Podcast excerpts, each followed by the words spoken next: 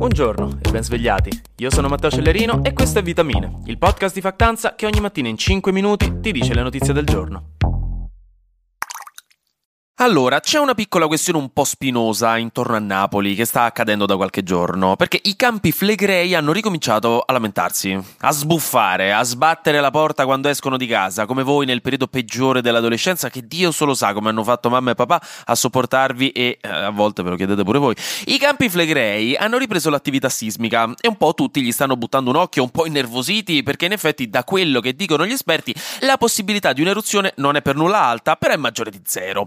Allora, i Campi Flegrei non sono un centro sportivo dove vostro padre va a giocare a calcetto il giovedì sera, sono una zona vulcanica, sono una serie di vulcani sotterranei che stanno a nord-ovest di Napoli, tra Pozzuoli, Bagoli, Monte di Procida, Pisillipo e Quarto. Sono dei vulcani attivi, attivi da diverse migliaia di anni, ma non sono attivissimi, visto che l'ultima eruzione è avvenuta nel 1534, però sono attivi. E la loro attività preferita sono i terremoti, dei terremoti non enormi, ma comunque ragguardevoli, di cui l'ultimo più grosso c'è stato a inizio settimana, di magnitudo 4.1 4.2 che è stato il più grande da 40 anni a questa parte. Questi terremoti fanno parte del fenomeno chiamato bradisismo, dal greco bradus che significa lento, da lì infatti deriva anche la parola bradipo o bradicardico che è chi ha un battito del cuore a riposo più lento della media, che sono di solito gli sportivi. E il bradisismo è un lento innalzamento del terreno, forse causato dal magma sottoterra che rilascia vapore acqueo, quindi fa scaldare le rocce e le fa sollevare, ma comunque in generale il bradisismo muove la terra, la fa sollevare e quindi causa anche terremoti in maniera a volte lenta, a volte più d'impatto. L'ultimo episodio, l'ultima crisi di questo tipo ci fu tra il 1982 e il 1984, quando il terreno nella zona si alzò di circa 3 metri e questa cosa si sentì. Ecco, oggi oggi molto probabilmente sta succedendo la stessa cosa, perché c'è stato questo terremoto, c'è il cosiddetto sciame sismico, cioè una serie di piccole scosse, un po' diffuse, e secondo l'INGV, che è l'Istituto Nazionale di Geofisica e Vulcanologia, che sta monitorando la situazione, con un leggero gocciolino di sudore sulla fronte, si parla di 1500 scosse di terremoto negli ultimi mesi e un sollevamento medio del terreno di 15 mm al mese. Quindi la notizia di base è che è ripresa l'attività nel terreno di questi campi. C'è del moto, delle vibrazioni, delle vibe Gibbs. I campi Flegrei sono nella loro Macarena era, muove la colitta, decade. Realisticamente, un'eruzione vulcanica non è probabile. Con ogni probabilità si tratta solo di innalzamento del terreno, un po' di casino qui e là e dovrebbe sistemarsi tutto come negli anni Ottanta. Però, comunque, in questo momento in realtà non abbiamo la certezza di nulla. Quindi uno un pensierino ce lo fa, giusto per prepararsi, giusto per non farsi venire il panico se succede qualcosa insomma che serve sempre avere sangue freddo in questi casi, visto che comunque quelle zone hanno dei piani di evacuazione precisi e studiati da molti anni proprio nell'eventualità, dei piani di evacuazione molto complessi, ma comunque progettati con cura. Quindi insomma, per ora nulla da temere, ma le scosse di terremoto continueranno qui e là. Insomma, se siete nella zona mettete un po' di nastro adesivo sui ninnoli di cristallo a casa di nonna, così non si intristisce. Anche negli Stati Uniti si è rischiata l'eruzione politica con questo fantomatico inserimento di Joe Biden in una pesca.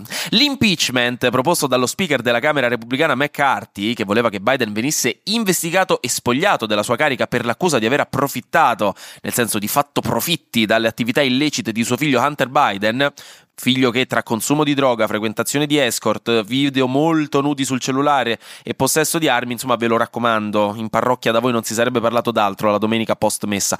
Ebbene, proprio ieri c'è stata un'udienza formale in cui è stata data ai repubblicani l'opportunità di dimostrare, di provare le loro accuse, cercando di fornire un'evidenza per sostenere l'impeachment, ma da quello che dicono i resoconti non ci sono riusciti. Non ci sono prove certe, vere, valide di quanto accusato, le testimonianze portate avanti finora non hanno provato nulla, non hanno provato nessuna possibile corruzione, neanche una piccola concussione, un accenno di peculato, proprio niente.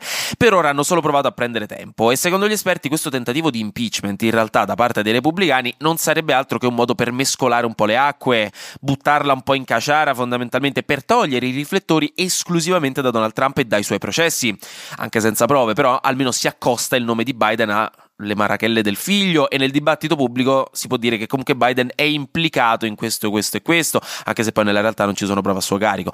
Comunque poi oh, non si sa mai, magari esce fuori qualcosa, eh? Cioè, onestamente meglio per noi, figuratevi se mi lamento se abbiamo qualche altro processo di cui sparlare, eh?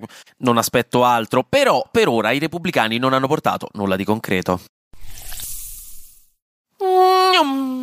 Flash News. È morto Michael Gambon, l'attore che tra le altre cose ha fatto Albus Silente nei film di Harry Potter a partire dal terzo film della saga in poi. È morto a 82 anni questo momento molto brutto, perché quell'uomo ci mancherà moltissimo, insieme chiaramente al personaggio che ci ha fatto così tanto sognare e disperare.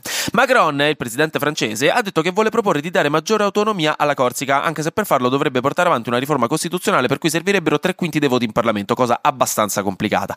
Questa domenica alle 8 ci sarà un nuovo click day per accaparrarsi il bonus trasporti per comprare l'abbonamento ai mezzi pubblici pubblici locali o interregionali, quindi insomma state sul pezzo, mi raccomando. E infine in Germania due italiani si sono fatti riconoscere come al solito perché sono stati presi in custodia dalla polizia per aver fatto il saluto nazista all'Oktoberfest. E visto che la Germania è un paese serio, quando qualcuno fa una cosa del genere lì interviene la polizia. Cretini.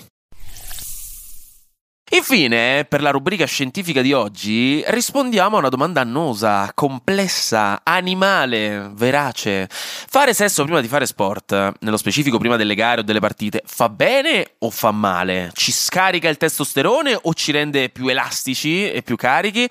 A quanto pare la risposta è quella che odio di più in tutto l'universo e che puntualmente ritrovo sempre dappertutto, perché il buon Dio, dopo averci cacciato dal giardino dell'Eden, ci ha punito con un'esistenza in cui le risposte bianche e nere sono sono più rare di una festa di Capodanno in cui ci si diverte per davvero. Quindi la risposta a questa domanda è dipende.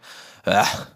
Allora, di base non sembra essere vero che fare sesso ridurrebbe il testosterone e renderebbe meno aggressivi o meno pronti fisicamente. Insomma, questa è una leggenda.